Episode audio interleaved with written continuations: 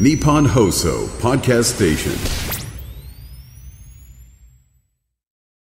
ラジオで毎日聞く健康管理、モーニングライフアップ、今日の早起きドクター。今週は東京都医師会会長の尾崎春夫さんをお迎えいたします。尾崎先生、おはようございます。おはようございます。お願いします。よろしくお願いします。さあ、まずは、あ新型コロナウイルスの感染状況について伺っていこうと思います。まあ、5月に5類にね、移行してっていう、それが今年はそういった出来事もあったんだよな、と、改めて思い出しますけれども、あの、把握方法も変わって、まあ、定点把握になりましたけれども、現状どうなってますか、そうですね。この定点観測っていうか定点把握っていうのは、はい従来インフルエンザの時に、ええあのどのくらい流行ってきてますよっていう報それは定点医療機関っていうのが報告するんですよね。1週間に何人出たかっていう。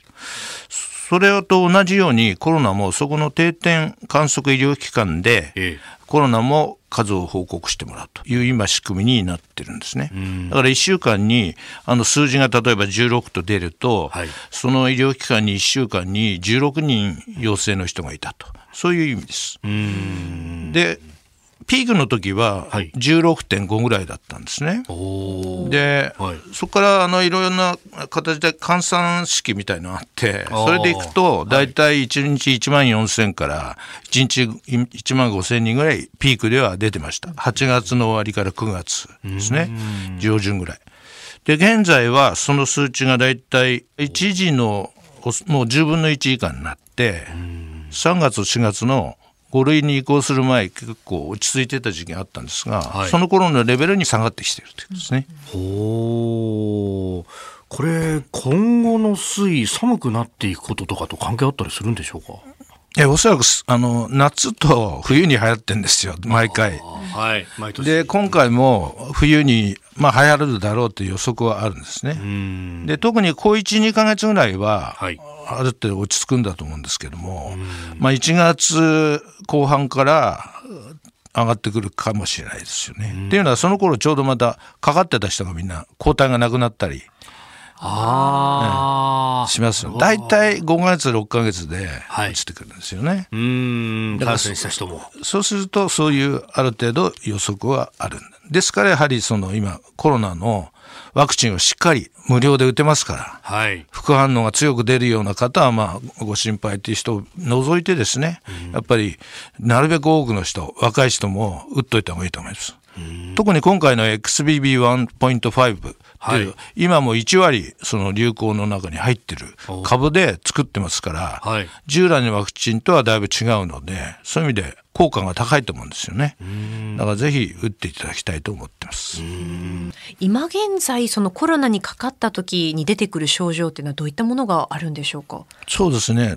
基本的にはやっぱり熱ですよね。やはり8度9度出る人多いですから。それから、まあ特徴的っていうか、喉の痛みですね。